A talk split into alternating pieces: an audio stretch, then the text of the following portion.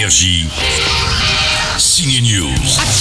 Il est connu pour ses rôles dans les comédies comme Nos pires voisins, Superbad, Paul ou Super Grave. L'acteur Seth Rogen va tenter de faire élire Charlize Theron, présidente des États-Unis dans la comédie romantique Séduis-moi si tu peux. C'est plutôt une bonne surprise, mieux que la bande-annonce. Amener une personne de ce genre dans l'équipe, c'est peut-être un poil risqué.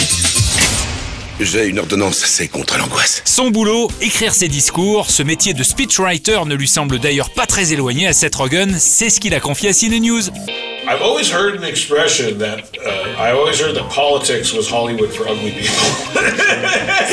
Vous connaissez cette expression, la politique c'est Hollywood pour les moches. C'est un peu dur, mais c'est une expression que j'ai toujours entendue. Vous savez, la politique est comme le show business. Regardez, le nouveau président en Ukraine vient de la télévision, et c'est aussi le cas de notre président dans le film. C'est certain que la frontière entre la politique et l'industrie du divertissement est de plus en plus étroite. Si vous aimez les films de zombies drôles et décalés, l'humour troisième degré, la lenteur des films de Jim Jarmusch. Arrête, c'est pas drôle du tout, c'est vraiment trop flippant. Si vous voulez voir Selena Gomez au ciné, Adam Driver quand il n'est pas dans Star Wars, eh bien ce subtil mélange est à l'affiche du film d'ouverture du Festival de Cannes, The Dead Don't Die. Quoi? Bah, tu sais bien, t'es mort-vivant.